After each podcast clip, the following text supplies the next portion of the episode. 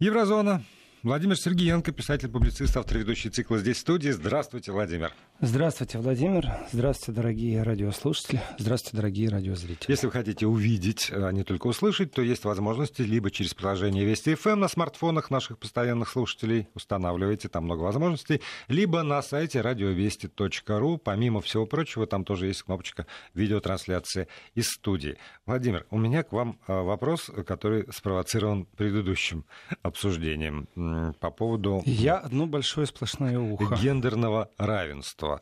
В звонках слушателей сюда в студию прозвучало отчетливо совершенно две мысли. Первое, что э, женщина обязана прежде всего заниматься семьей, все, э, все остальное это уже вот от, от безысходности, ее профессиональная реализация. И второе, что женщина, в принципе, не понимает, не в состоянии понять, многие, многие вещи, там, опасности, например, связанные с той или иной профессией, ну и вообще осознанный выбор – это не удел женщины. Э, как к этому относится у вас в, в, в Европе? Это сейчас серьезно все, да? Это не шутки? Это, это не шутки. Вот это я, я шутки. цитирую. Есть, далеко да. не каждая женщина понимает, что равные права – это еще и равные обязанности. Ну и вообще вот по поводу того, что женщина не в состоянии чего-нибудь понять, это такой рефрен. И в посланиях э, на там, смс-портал и в WhatsApp, и в звонках. Ой, Владимир, э, тяжелая тема. Тяжелая. Тяжелая тема. Я не ожидал, что настолько тяжелая будет. А, тема тяжелая именно потому, что честный разговор здесь практически невозможен.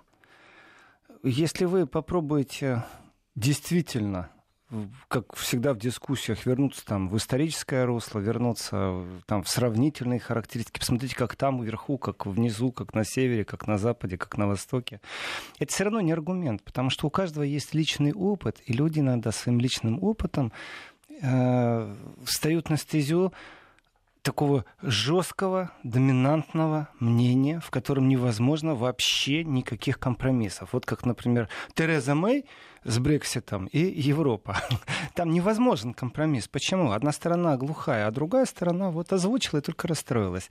Разговоры о женщинах о гендерном праве.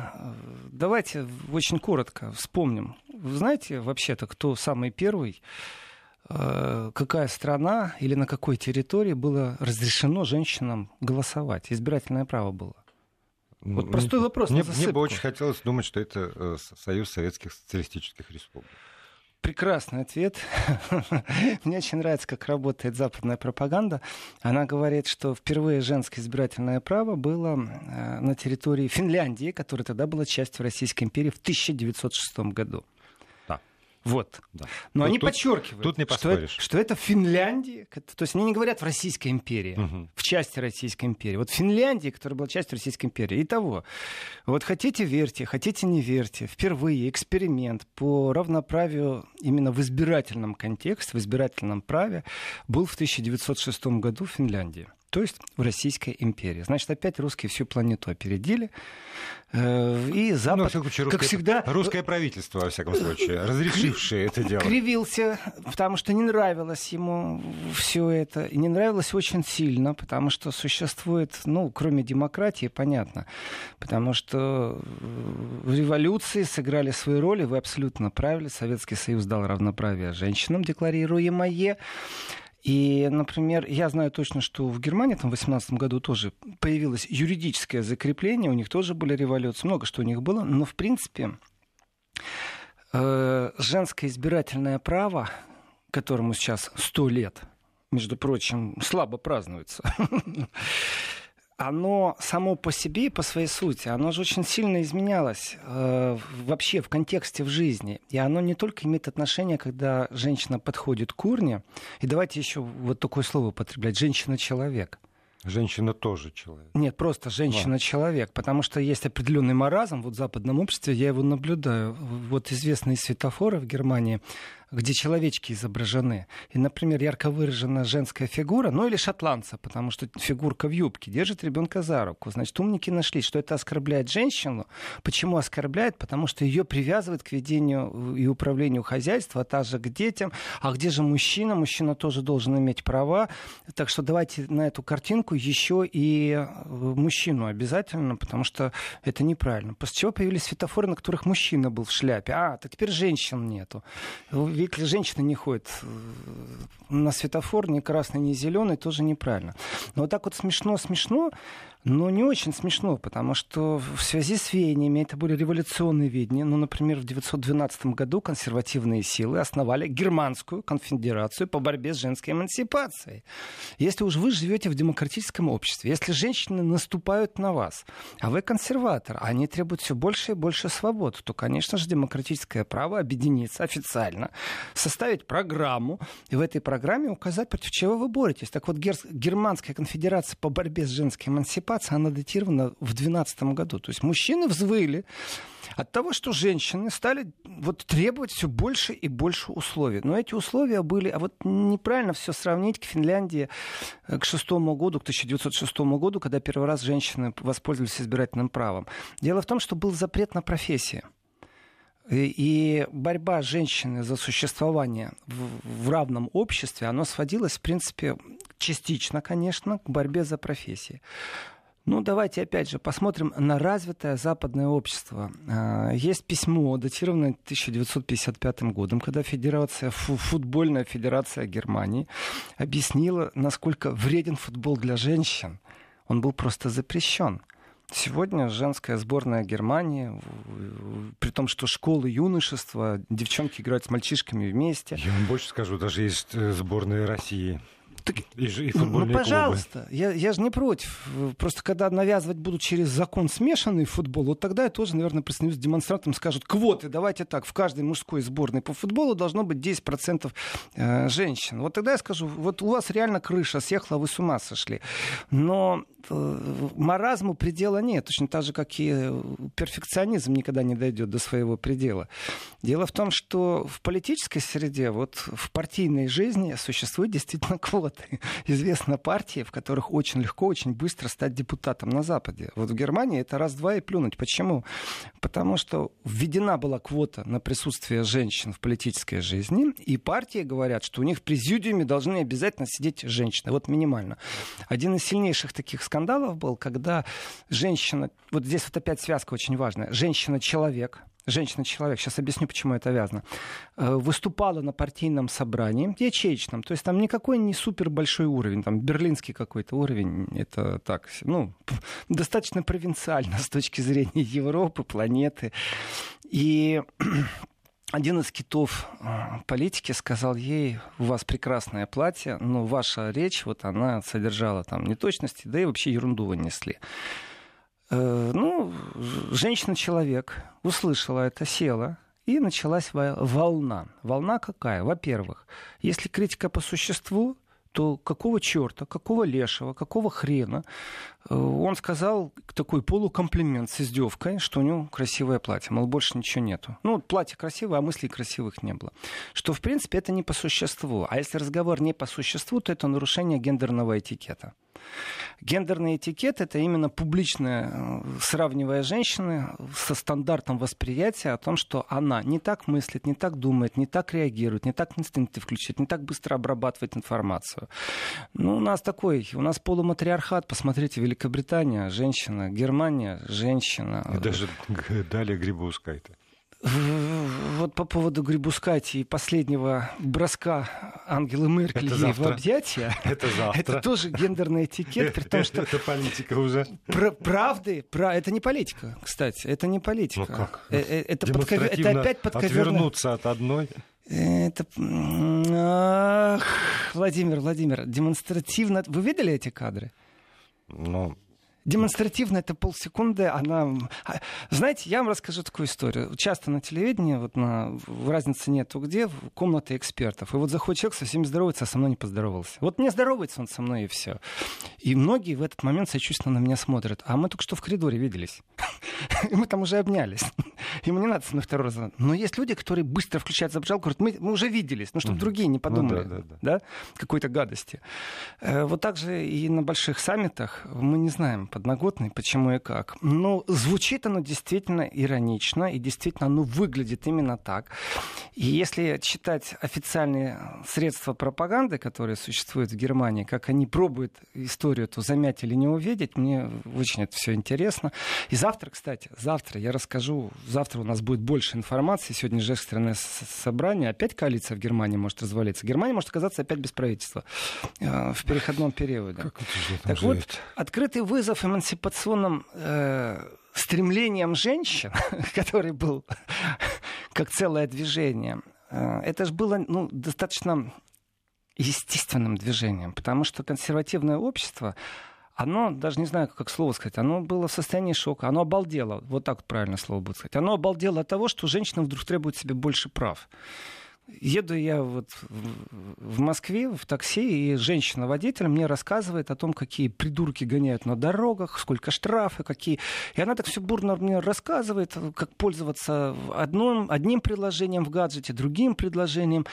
И она говорит, что, в принципе, получив права и по семейным обстоятельствам расставшись э, с мужем, она поняла, что специальности нет, выживать как-то надо. Вот она нашла выход, и действительно ей нравится, она за рулем ездит. И я спросил единственный вопрос. Я говорю, вот мужики часто рассказывают о том, ну, пьяные истории, как тяжело с точки зрения безопасности. Вот меня больше ничего не другает. Вот есть разница между водителем женщины и водителем мужчины с точки зрения безопасности? Вы же общаетесь в таксопарке с другими водителями. Она говорит, да не, какой там? И опять, и она ни разу крепкого словца не вставила. У нее высшее образование. Человек выживает, работает, нашел. ему по душе его работа. В Германии водитель автобуса, женщина. Это частое явление, действительно. Водитель локомотива железнодорожного, женщина. Частое явление прямо на курсах водителей автобусов. Женщин очень много. Э, не является это ничем таким неестественным. Почему мы должны этому удивляться? Неестественным для меня действительно была квота, когда ввели этот э, процент на присутствие женщин в президиуме. И с точки зрения, опять же, связки слов человек-женщина, где нужно говорить не о женщине, э, не об этикете, а о восприятии как специалисте, о деятельности как специалиста. И вот в политической сфере вдруг появляется квота. Ну, хорошо это или плохо? Действительно, это будет подталкивать женщин, развивать, помогать, укреплять? Или это унизительно введение квоты? Мол, они по квоте входят. Эта дискуссия, она действительно была вечна. Ругань стояла неимоверная. Немки ругались с немцами, э, австрийки ругались с австрийцами. Почему? Потому что, с одной стороны, квота является вещь действительно ну, вспомогательной, значит, не своими силами они пришли.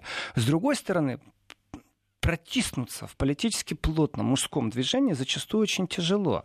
А мужчины, они в танчики любят играться, в самолетики, в войнушки, поэтому женщины нужны в правительстве. Это была такая логика, эти дискуссии шли неимоверно долго в преддверии этой квоты. Квоту-то ввела партия, это не правительственная квота, именно партия христианской э, сил. И здесь именно юмор мужчины, теперь мужчины человека, тоже маразм, но это, вот этот маразм зачастую я встречаю в Европе. Мол, я не женщина, я человек.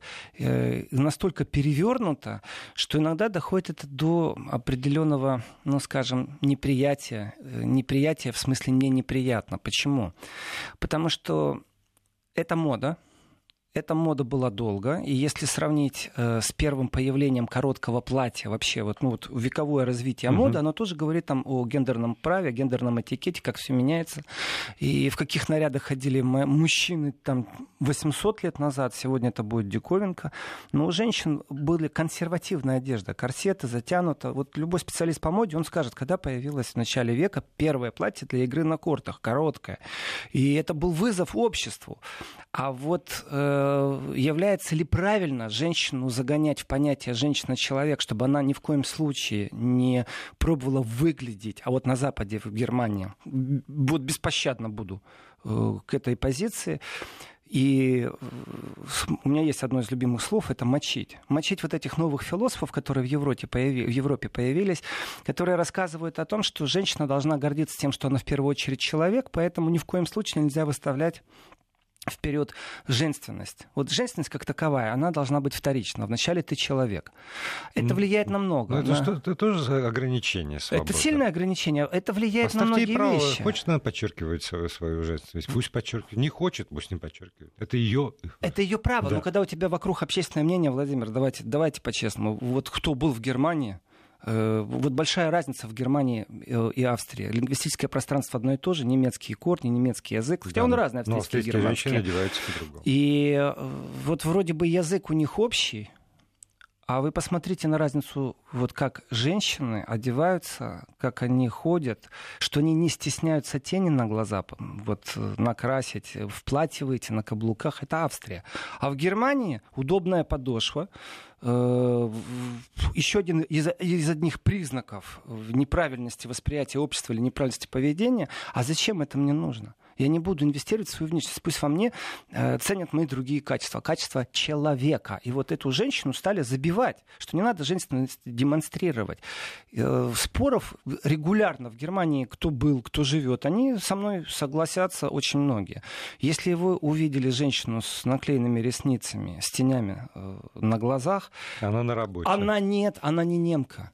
Я а. не знаю немок. Э, это единичные проценты по квотам. Вот здесь точно квоты какие-то есть. Это будет иммигрантка. Иммигрантка из Польши, иммигрантка из Словении. Это будет румынка, турчанка, кто угодно. И вот вроде кажется, Турция, страна с мусульманскими истоками. Ничего подобного. Женщины не стесняются выставлять свою женщину, женственность. Потому что вот эта игра слов, здесь я не применю слов маразм. А, но мамазом есть такое тоже. Это шутка из немецкого языка соединения что доходит до какого-то идиотизма, выставления вперед, впереди себя вот этой вот человеческой функции, нет, мы такие же человеки. А дальше начинаются другие проблемы. Одна из них это демографическая. И в этих демографических проблемах, ну, тоже факт есть факт, а факты вещь прямо. Немецкая женщина традиционно, вот э, там Бавария, вот тут, ну, такие короткие фильмы у нас, там воспоминания могут быть какие-то. Э, семья, дом, очень все хорошо. Оно так и осталось. Там присутствует больше, чем где-то в другой части Германии христианство в, католическом виде. Там тоже разделение между протестантами и католиками. Глава епископата женщина-протестант епископ женщина. Угу. То есть такие вещи, они, они как бы привыкли, но есть и другая вещь, вот очень демографически такая видна, она на поверхности лежит. Если женщина, э, скажем так, плюс 20 с ребенком, значит, она социально не обеспечена.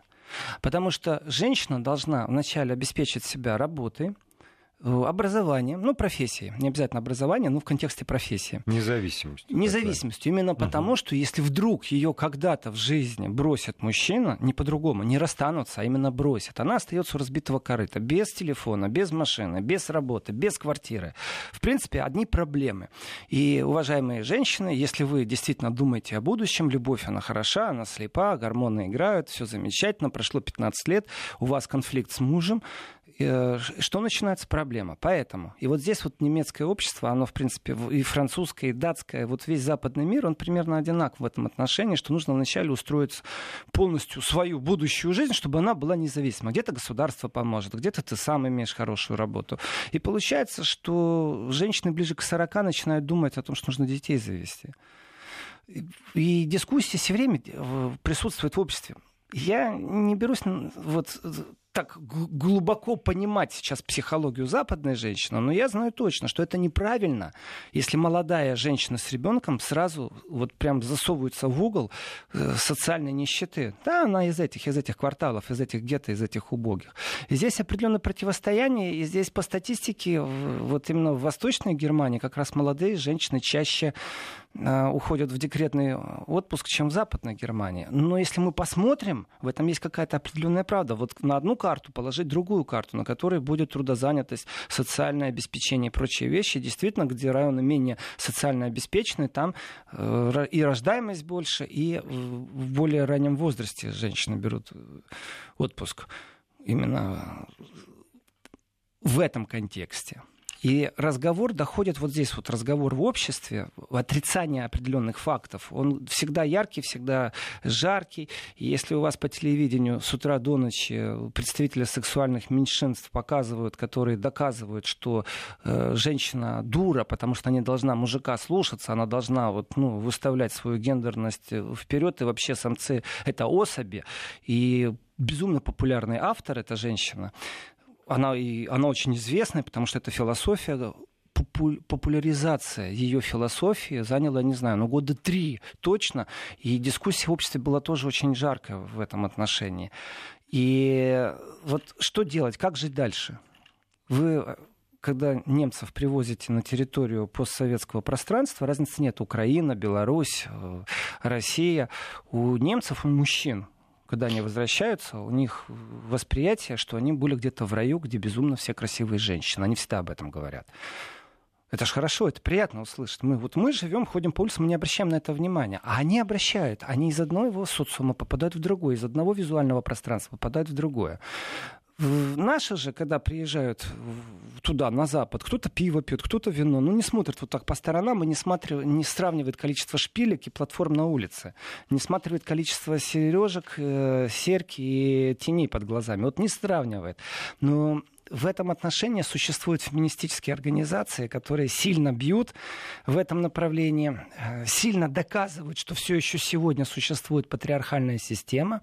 Разговор пробует вывести на научную основу достаточно сильно. И вот здесь вы, Владимир, сказали по поводу реакции, по поводу опыта, инстинктов сохранения и прочего. Ну, если самец в состоянии э, защитить самку от внешней угрозы, при этом оставаться джентльменом и порядочным человеком, даже если остались дети после развода, то все это хорошо. Но, как правило, в обществе позиция, когда женщина дура, сводится к тому, что она действительно чувствует себя угнетенной. И здесь она требует защиты именно общественной. Вот здесь очень сильно существует дотации государственного уровня на создание. Вот э, есть общество, э, организация некоммерческая, пожалуйста, с удовольствием, им легче получить деньги. Если вы сегодня попробуете как мужчина обратиться э, в соответствующие органы поддержки, ну, разницы нету, фонд или еще куда-то, э, с просьбой, что давайте вот мы сейчас будем бороться за наше мужское равноправие, вы не сможете. На вас будут смотреть как на клоуна, как на идиота. А с женщинами Подумаем. Все нормально. Подумаем об этом. Реклама, новости, потом продолжим. Еврозона. Продолжаем программу. Владимир Сергеенко, писатель-публицист здесь в студии. Если у вас возникает желание посмотреть, то это можно сделать в приложении Вести ФМ на сайте радиовести.ру. Если есть желание написать, то тогда в WhatsApp и Viber 8 903 170 6363, смс-портал 5533 слово «Вести» в начале сообщения. Вот пишут, кстати, нам э, с вами, Владимир, расскажите интересную историю про то, как исчезло из э, обихода э, немецкое слово «фроляйн». Ну, здесь ничего интересного нет. это не какой там всемирный заговор был, это все очень просто. Это догма в языке есть, как лингвистическая норматив. Переведите для, для тех, кто не, не так. Девица. Мадмаузель, вот девица, это лучше всего подходит, это незамужняя женщина, и вот это и есть тот маразм западного буржуазно-либерального общества. Вот мне не нравится иногда, когда говорят буржуазно-либерального. Uh-huh. Ну что такое буржуазия? Ее сегодня нет как таковой. Капитализм у нас оголтелый, и неофеодализм, наверное. Но если вот я посмотрю на некоторые страны, там, Африки. Там феодализм полный. Посмотрю на территорию знаете... Украины. Ну, феодализм в, в самой оголтелой форме, с вассалами, со всеми делами. При том же, сколько времени длится это. И вот в этом отношении э, лингвистические догмы, они иногда и в обществе есть, иногда общество начинает сходить с ума по какой-то причине. И разгул, скажем, определенных веяний иногда влияет. Девица, женщина в смысле, которая не замужняя, женщина девушка. Девушка. Да. Э, другими словами, вот этот вот маразм феминистических движений, здесь я не стесняюсь, и как, бы, как бы я не встретил сейчас активистку этих 80-х, 70-х годов, э, которые с пеной у рта доказывают определенные вещи, и есть же дома, в которые действительно ну, мужчина не попадет, ограничения, все, мужчинам там нельзя, не только по защите женщин, есть еще и добровольные такие объединения. И вдруг кому-то приходит в голову мысль. И вот это вот перфе... такой вот, ну, эта полемика, она некрасива. Почему? Потому что идет определенное передергивание. и навязывание новых тенденций. И вот в полемике иногда зачастую вот сильно западное общество полемикой, и политической полемикой. И здесь умение выстоять против ударов зачастую приводит к тому, что ты сам приходишь на новый ранг общения, потому что ты выдержал этот удар, в ответ ничего не сделав. Но вот перевертывание, это вот в политике очень часто это видно. В случае с девицей было так. Ага, девица, это что обозначает? Что тебя никто замуж не хочет взять? То есть это не факт того, что женщина не замужняя. А, значит, ты никому не нужна. Ага, то есть смотри, идут две женщины. И одна говорит, э, я мадам, вторая мадемуазель, да, или одна фрау, другая фройлен. И вот она требует в обращении так, чтобы к ней так обращались. Ага, и другие сразу видят, о, у нее нет мужика, она никому не нужна.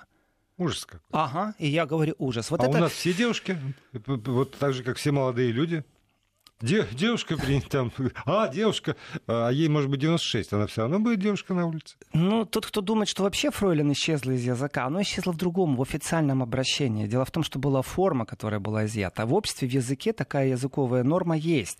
Э, если вы обращаетесь к ребенку в детском садике, то вы обязательно можете ему сказать, особенно если он набедокурил, сказать ему, на, Фройлен.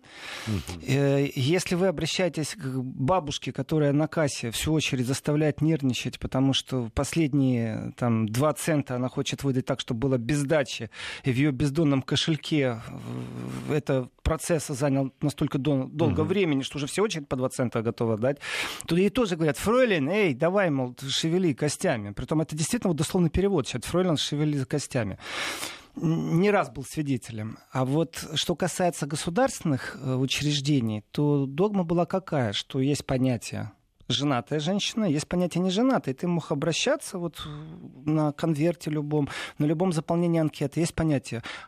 Ты крестик ставишь, мужчина, женщина. И к тебе обращаются господин угу. или госпожа, херфрау. А вот здесь вот было еще дополнительное обращение Фройлен, которое полностью исчезло именно из вот этой дискуссии, что вы тем самым демонстрируете, что это такое, что она что, второсортная? Это, ну, извините, у меня сейчас слова такие цензурные, но все-таки а, агрессивные. Мать вашу, вы о чем вы хотите мне рассказать? О том, что это какой-то изъян, вот эти лингвистические догмы, нужно языка изъять только потому, что кто-то придумал, что это плохо, это факт. Может, она не хочет, ей нафиг этот мужик не нужен. Ну, в конце концов, это ее решение. Но оказывается, вот комплекс и вот эти вот э, изучения комплексов неполноценности в обществе, они очень важны. Э, ведь немцы зачастую отрицают свои комплексы неполноценности. И история с женщинами у них тоже особая, точно так же, как секс с меньшинствами. Это очень многие вещи лежат в прошлом. Здесь действительно нужно все общество класть на диван у психолога, и чтобы все общество лечили. А лечить как? Разговаривать, разговаривать, искать, объяснять объяснять, э, думать совместно. И вот иногда волна накатится, и зашкаливающие вот эти вот гендерные права начинают обсуждаться в совсем другом контексте. Э, ведь э, была революция в Германии 12 ноября 18 года, после которой женщины тоже получили права, то есть законодательно голосовать. Вермерская республика в этом отношении закрепила права, после чего к власти приходят в какой-то период национал-социалисты, которые забирают права у женщин, пускай они пассивные эти права, которые были закреплены, но они забирают и возвращают женщину в патриархальное общество, в котором ее место традиционно объясняется кухня, дети, семья, все остальное забудь. И всем нравится практически, за редким исключением, с которыми успешно борются. Не понял, что значит всем нравится. Вы ну, сейчас как, о чем, Владимир? Как о чем? Я, я видел эти кадры, кинохроники, как в едином порыве, и женщины, женщины плачут при виде ну, Давай, давайте так. В обществе можно разные угу. представления воспи... именно воспитывать. Если мужчина рыцарь, и женщина его посылает на войну, э, или наоборот, он защитник, он обороняет, угу. то действительно патриархальные представления о превосходстве мужчин именно в этом деле, э, они замечательны. Но в этот момент, пока мужчина с мечом стоит на стене, в этот момент кто-то ведет хозяйство, притом полностью хозяйство и детей воспитывает. И он сто процентов уверен, что это будет сделано хорошо, и сыновья будут опять воины. Вот это примерно патриархальная система, против которой начали бороться феминистки усиленно. Ну, давайте так, э, там э, в этих дискуссиях, которые сегодня часто всплывают, там вот как появится какая-нибудь книга, доказывающая превосходство гендерного права и неправильного восприятия общества, я иногда наблюдают действительно в этих дискуссиях э, какую-то ну, неправильную логику. То есть женщина должна не гордиться тем, что она женщина, а она должна доказать мужчине, что она не хуже человек. Вот этот разговор как раз сводится к тому, у кого лучше реакция, кто быстрее обрабатывает аналитическую информацию. Это действительно часто в обществе возникает каждый раз, как происходит какой-нибудь определенный скандал, там секс-скандал. Э, есть общество защиты мужчин от домашнего насилия. Знаете, сколько мужчин себя чувствуют угнетенными и никому об этом не говорят? Статистика зашкаливающая. Больше 60% мужчин в Германии подтвердили о том, что они чувствуют иногда себя униженными, оскорбленными и подавленными в домашних отношениях. И на прямой вопрос, это вас бьют там или оскорбляют, или достаточно просто взлета женской брови и высказывания недовольства, на это они не отвечают. В чем выражается? Но они себя, по крайней мере, чувствуют такими. Это достаточно откровенный разговор. А, и подавлять человека, женщину или человека, мужчину, да ну не каждому, кто-то этого не делает. Это у каждого своя кухня, у каждого своя семья и свой дом. Но вот что касается комплекса всей нации, это действительно правда. И вот закончилась Вторая мировая война. И только вдумайтесь, в 45-м подписана безоговорочная капитуляция. А нету прав у женщины. В 49-м они получают права. И вот так в 49-м, кроме общественных, создаются. Кроме общественных э, таких вот ну, течений, давайте так, вот женщина дома, а мужчина на работе, ну, мнение, общественное мнение вот есть. Существует еще реально государственная пропаганда. Здесь о пропаганде можно говорить часами, в захлеб, понимаете? Вот, вот здесь пропаганда, там, которая Гитлера пропагандирует как человека. Э, и, и, и уже есть отторжение этого. Зачем же вы это делаете? Зачем вы... Потом вы удивляетесь, что у вас через 10 лет нацисты по улице ходят и скандируют, кто любит Германию, тот должен быть антисемит. Это вот у нас на днях произошла в Германии, в Дюссельдорфе такая демонстрация. Сейчас мы сделаем небольшую паузу для того, чтобы часть регионов э, могли послушать э, свое вещание, а потом вернемся.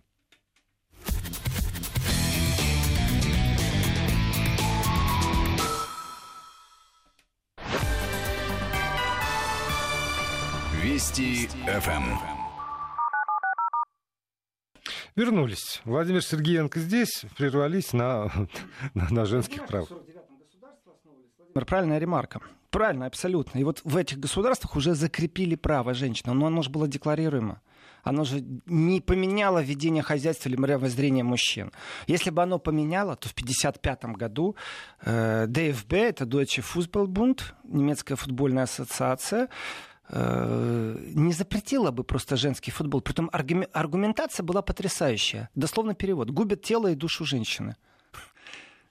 Пожалуйста, вот восприятие мужчины в 1955 году. Через пять лет Гагарин в космос полетит а у них губит тело и душу женщины. Да, вам может это не нравится, но они могут, пожалуйста, заниматься, это их дело, это их право.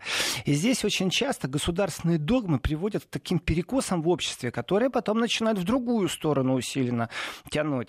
Вот у меня вопрос на экране, а э, зачем им все это навязывают? Да никто не знает, зачем. Вот слово «зачем» оно здесь не очень удобно, Николай, потому что э, так получается, что гиперактивные, сумасшедшие люди, которые вдруг решили, что философию общества нужно менять, э, и разбираться с каждым из этих людей это бесполезно. И к психологу их водить бесполезно. Это сейчас, сейчас про кого? Которые за права женщин? Да, да, да, да. Те, которые перегибают угу. палки, которые, у них энергии хватает. Дома... Эти феминистки агрессивные. От домостроя, которые? Которые уходят от домостроя, угу. доказывают, что это тоже, Владимир, это сумасшествие, люди. когда женщина доказывает, что, в принципе, э, детей нужно в пробирке воспитывать, потому что тем самым женщина живет спокойно как член общества, как человек в первую очередь, а не как женщина, что все кроется в этом. И я на это ей отвечаю, ты женщина. Э, а понимаешь ли ты, что я тебе сейчас как равному человеку говорю, что у тебя проблема в голове это дело не в том, что мы разрушаем божественное, духовное, а дело в том, что ты пробуешь унизить то, что может возвысить.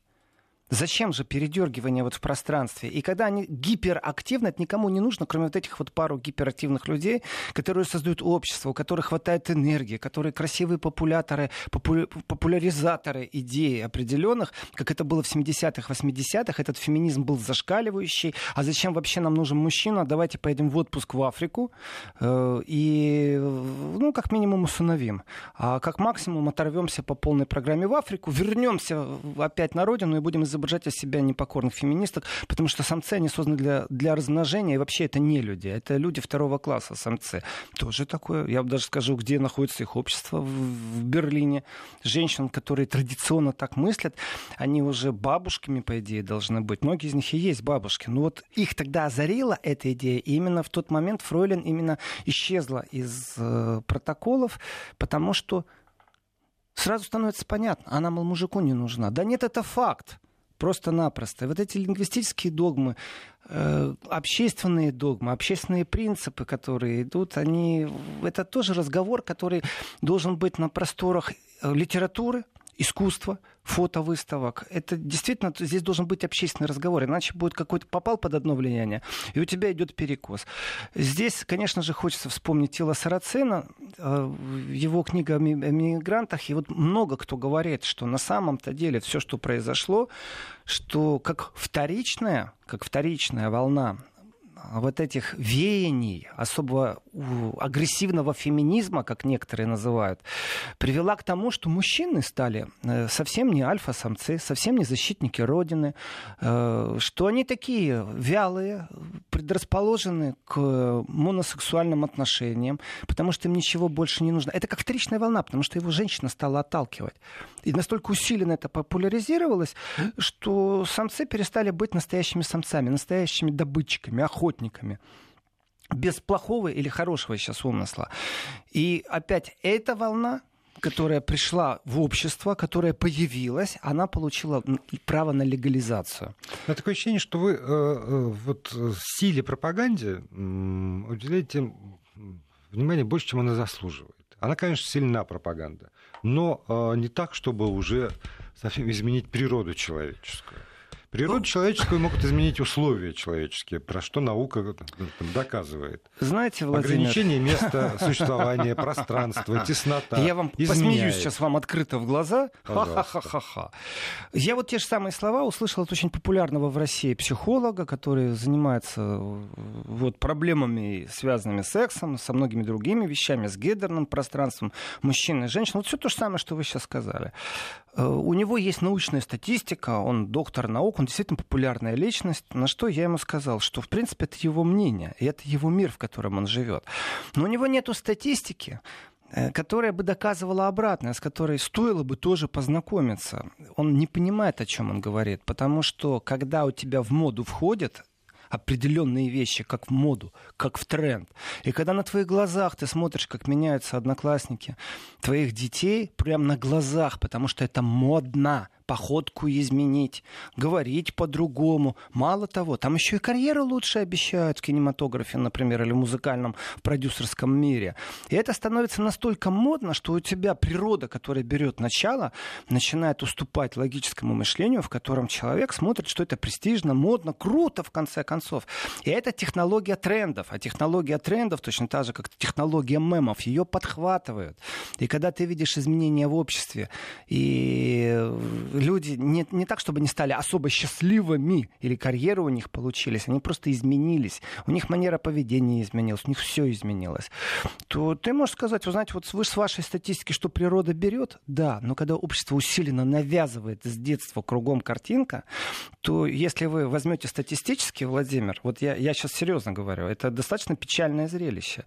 А, картинка Берлина западного, она очень сильно изменилась. И фотографические вот документалисты статистика, она э, говорит больше, вот просто полистать фотоальбомы разных периодов. Улицы Берлина, безумно изменилась. Женщина, которая была в Западном Берлине на каблуках, которая была законодательницей мод, в том числе и во время, кстати, Третьего Рейха. Это была женщина, да, они очень сильно догматично говорили о том, что женщина должна быть э, патриархально в семье, в ортодоксальном смысле слова. Вот женщина, хозяйство, дом, дети, но она была женщина. И вы посмотрите, как изменилась картинка и какое количество э, моноотношений, кто за ручку с кем держится, кто целуется на улице, понимаете, тфу, иногда хочется сказать. Но это возведено ранг естественного вещей, вот, естественного положения вещей. Здесь бесполезно с ними разговаривать. Именно вот этот либерализм, который говорит, ну, пожалуйста, делайте, что хотите, он в любом случае должен был всегда конкурировать э, с консерватизмом. Это здоровое общество, в котором есть консерватизм и либерализм, и люди конкурируют с друг другом. У вас есть одна идея, есть другая идея. Но когда усиленно начинают вдруг поддерживать одну сторону на уровне правительства, на уровне э, медийных структур, то здоровый, здоровая конкуренция уходит, и сегодня консервативное общество настолько не в тренде, ну, оно, оно есть. Политически мы будем завтра говорить опять о правых, опять о том, почему правые то полуфашисты, то реально фашисты. А, и почему считается дурным тоном сказать женщине, что у нее красивое платье. Почему это дурно? Это не дурной тон. Вообще разучились комплименты говорить. Почему? Потому что это не востребовано. И столкновение, которое сейчас я вижу в таком философском глобальном контексте на территории Европы, э, ведь церковь, которая должна была отстаивать консервативные ценности, базовые консервативные ценности, она давным-давно молчит, она не уделяет этому внимания. Ее функция свелась к сопровождению на тот свет, грубо говоря, посредством инвестиций в дома престарелых, в больницы, все, и содержание храмов. Папа, вот Папа Римский говорит об этом очень активно. Ну вот новый папа, новый папа сейчас, ну, у них тоже перестройка в Ватикане. Давно пора, между прочим. И вот эти активные движения феминистические, как перекос в обществе, он сегодня вот не так силен, как 10 лет назад. Почему? Потому что они одержали определенную победу. Они определяли... А, вот это э, та же технология, которая в информационном пространстве присутствует там сегодня, чтобы клеймить Россию, и вчера, чтобы клеймить Россию. Десять лет назад им делать нечего было, когда с Россией все было хорошо они клебили антигендерное равноправие, например. Но все, технология одна и та же. Она заполняла эфиры, инфопространство, инфошум. Все это присутствовало. И здесь так получилось, что консервативное общество, оно, ну, никто не, про, не противостоял вот этому свободе либерализма, поэтому и либерализм большевизмом стал. Да, и, по-моему, это опять, вот это идет подмена понятий. Потому что когда вы говорите о том, что навязывается пропагандой, то это не свобода выбора, а это навязывание обязательств. Ты должен быть таким. Да. Вот как только переходит ну... границу, если ты имеешь право, ты должен быть таким, таким и никаким иначе, вот это вот уже все. Ни про свободу, ни про либерализм говорить нельзя. Владимир, Можно а... говорить про диктатуру. Вот везде вот где лекции читаю, везде, где выступаю, я говорю о том, что мы пришли к моменту, когда либерализм перестал быть демократически базовым. Это один из был таких действительно края, краеугольных камней демократии, развития общества, цивилизации. Какой бы он ни был, но он давал свободу. И вдруг он превращается в определенную диктатуру mm-hmm. либерализма, в котором ты иначе мыслить не, не должен и не можешь. Вот в этом я вижу и закат, и достаточно сильные изменения Запада. Здесь стесняться нечего. Им надо поработать над свободой демократии, потому что либерализм превратился в определенный большевизм. Только у меньшевиков прав нету никаких. И это опасность. Этот вот большевизм либеральный, он очень неприятный. Знаете, искусственное создание рукопожатности или нерукопожатности, которое навязывается или навязывалось и будет навязываться, когда это маргинальные круги, да черт с ним. Но когда это становится практически государственной догмой, я вам могу назвать источник, просто открываем, ну давайте так, без, без пропаганды. Э, государственные СМИ Германии, их не так много, которые вещают на многих языках. Открываем на русском языке и читаем, что там. Там сплошной негатив, там сплошное недовольство. Вот точно так же можно в обществе сплошное довольство определенными догмами давать. Вот, вот это все есть. Можно. Это мы живем сегодня с этим. То есть тот свет луча свободы, который был, он сегодня далеко в ультрафиолетовом измерении. Мы продолжим после небольшой паузы.